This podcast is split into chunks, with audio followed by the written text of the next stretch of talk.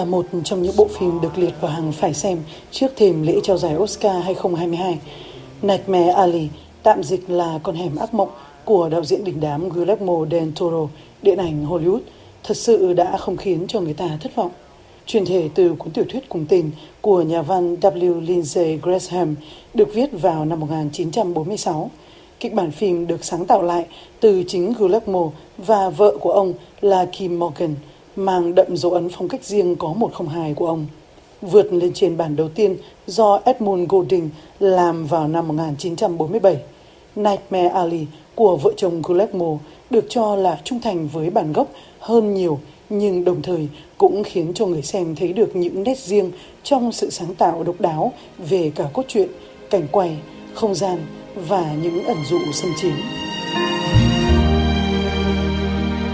Với những tín đồ của dòng phim tâm lý tội phạm giật gân No Thriller thì màn mở đầu theo kiểu kinh điển với một cái xác bị kéo lê, một cảnh đốt nhà và một khung cảnh lễ hội diễn ra ngay sau đó. Người ta biết rằng người ta đã ngồi đúng dạp. Chuyện phim diễn ra vào khoảng những năm 40 của thế kỷ trước, kể về hai năm cuộc đời của Stan, một người mà theo như bác sĩ tâm lý Lilith đã gọi là một gã nhà quê với hàm răng trắng đều tăm tắp. Từ kẻ lang thang, giết cha, tự đốt nhà mình, trở thành một người biểu diễn nghệ thuật tâm linh, thậm chí một thầy đồng. Biết bao sự kiện đã xảy ra, để rồi sau đó Stan đã phải trả giá cho những tham vọng ngông cuồng và dối trá ngu dốt của mình một cách cay đắng nhất. Kết cấu của Nightmare Alley được chia làm hai phần khá rõ ràng. Phần đầu tiên là lúc Stan bỏ trốn sau khi đã gián tiếp gây ra cái chết của người cha và tự đốt nhà mình. Anh ta lưu lạc tới đoàn siếc của Clem và từ đây những mộng tưởng mơ hồ bỗng chốc ngự trị cả bộ phim. Phần 1 giống như là sự chuẩn bị cho những tương lai và lựa chọn sau này. Đồng thời nó thể hiện một chút gì lấp lánh trong bản chất của Stan. Người ta mơ hồ về quá khứ, mơ hồ cả về con người của anh ta. Người ta thấy đó là một chàng trai nhanh nhẹn, tháo vát, thậm chí có chút lòng chắc ẩn khi tỏ ra cảm thông với kẻ quái dị cắn cổ gà sống ở trong đoàn xiếc. Cũng chỉ một mình Stan dành thời gian suy nghĩ làm mới màn trình diễn cô gái điện của Molly để thu hút khách hơn, và cũng mình anh ta để tâm tới việc xin Peter dạy nghề biểu diễn tâm linh cho mình. Vậy Stan là người tốt hay xấu? Anh ta vốn sinh ra đã là kẻ ngông cuồng hay cái gì xô đẩy anh ta? Hay ma lực của con hẻm ác mộng? Ma lực của đồng tiền, của danh vọng đã cuốn anh ta đi. Tha hóa cùng cực con người thông minh để khao khát này biến anh ta thành kẻ mà không ai muốn trở thành.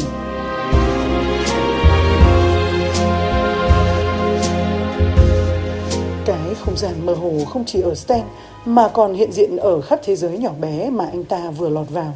Đó là Clem, một ông chủ gánh xiếc chuyên sưu tập những cái quái thai trong những chiếc lọ thủy tinh kỳ quái và sở hữu thứ rượu gỗ mê hoặc là Peter và Gina, hai vợ chồng người biểu diễn ảo thuật tài hoa nhưng không bao giờ dám tỉnh rượu chỉ vì sợ mình sẽ lao vào cái vòng luẩn quẩn của sự lừa đảo và dối trá.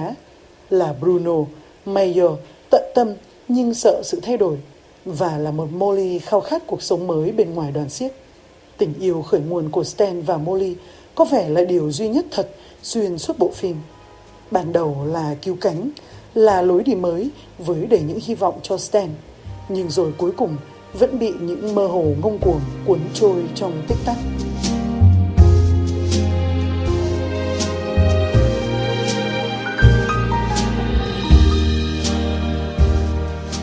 Cái độc đáo của Guillermo là như vậy. Có nhà phê bình phim đã ví Stan như là hình tượng Icarus trong thần thoại Hy Lạp cổ xưa, kẻ quá ngạo mạn và tự tin vào khả năng của mình – giang thẳng đôi cánh vươn tới mặt trời mà không hề nhớ rằng những chiếc lông chim trên đôi cánh ấy chỉ được dính với nhau bằng sáp. Mặt trời của những khát khao sai lầm đã hạ gục Stan. Cái năng lượng của sự tham lam và thù hận vụn vặt đã tước đôi cánh trên lưng anh ta, vứt anh ta từ trên trời xuống vực thẳm cay nghiệt. Phần 2 của phim trở nên gây cấn hấp dẫn hơn là một cách thể hiện khác với nhịp điệu nhanh và nhiều thắt mở hơn khi Stan bước ra khỏi đoàn siếc mang theo Molly và những gì đã được học từ Peter để làm mới cuộc đời họ. Nhưng số phận đã dẫn anh ta tới đối diện với Lilith, nhà tâm lý học lắm mưu nhiều mẹo. Và rõ ràng, Stan đã làm điều xấu với đúng người, theo như cái cách mà Lilith đã cảnh báo anh ta. Cô không đủ mạnh mẽ. Câu nói có vẻ chỉ để làm màu cho màn trình diễn bóc mẽ Lilith của Stan lại là khởi nguồn của mọi hận thù trong Lilith, người đàn bà cao ngạo tài trí.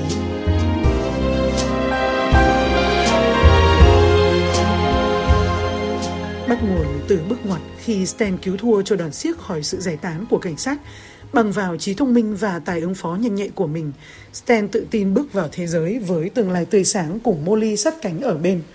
Nhưng cái mơ hồ tham lam, tham vọng quá lớn khiến Stan mở mắt. Anh ta bắt tay với bác sĩ Lilith, hòng bước xa hơn. Anh ta rơi vào cái mà ông Peter vốn vẫn hoảng sợ né tránh. Đó là mê cung của sự dối trá không có đường ra. Thì ra, cái lòng chắc ẩn mà Stan dành cho gã quái nhân trong đoàn siếc chỉ là một đốm lấp lánh nhỏ mà chỉ một cơn sóng trào của tiền tài danh vọng có thể dập tắt nó nhanh chóng.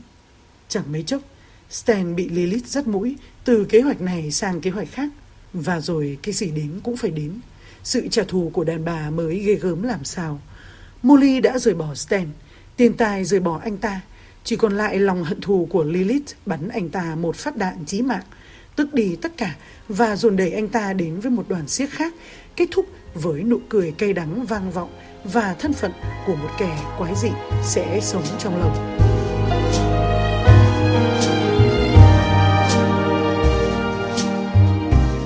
Không mấy khó khăn để nhận ra Nightmare Alley là một tác phẩm tuyệt vời với những hình ảnh mang tính ẩn dụ sâu sắc.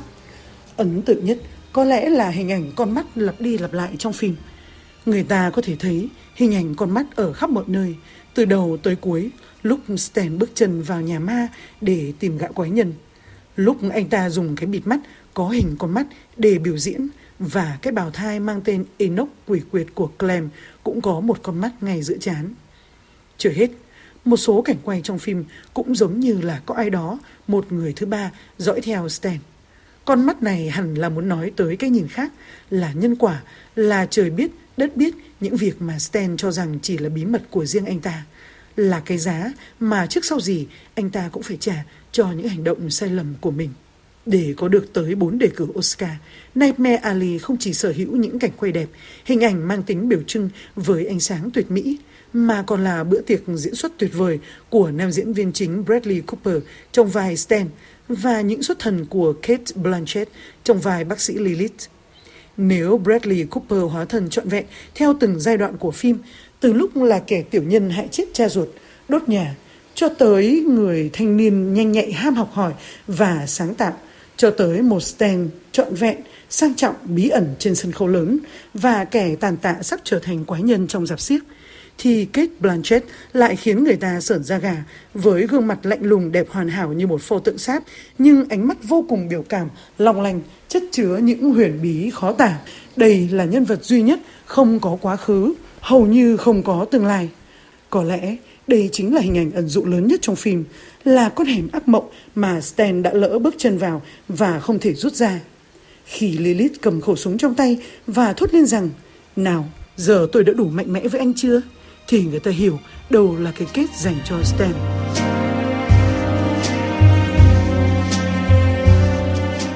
Khi mà người ta tin vào điều dối trá mà họ nói ra thì đó là lúc họ đánh mất bản thân mình.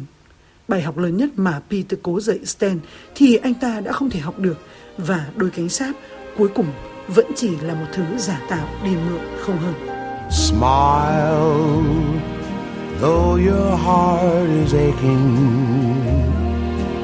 Smile even though it's breaking.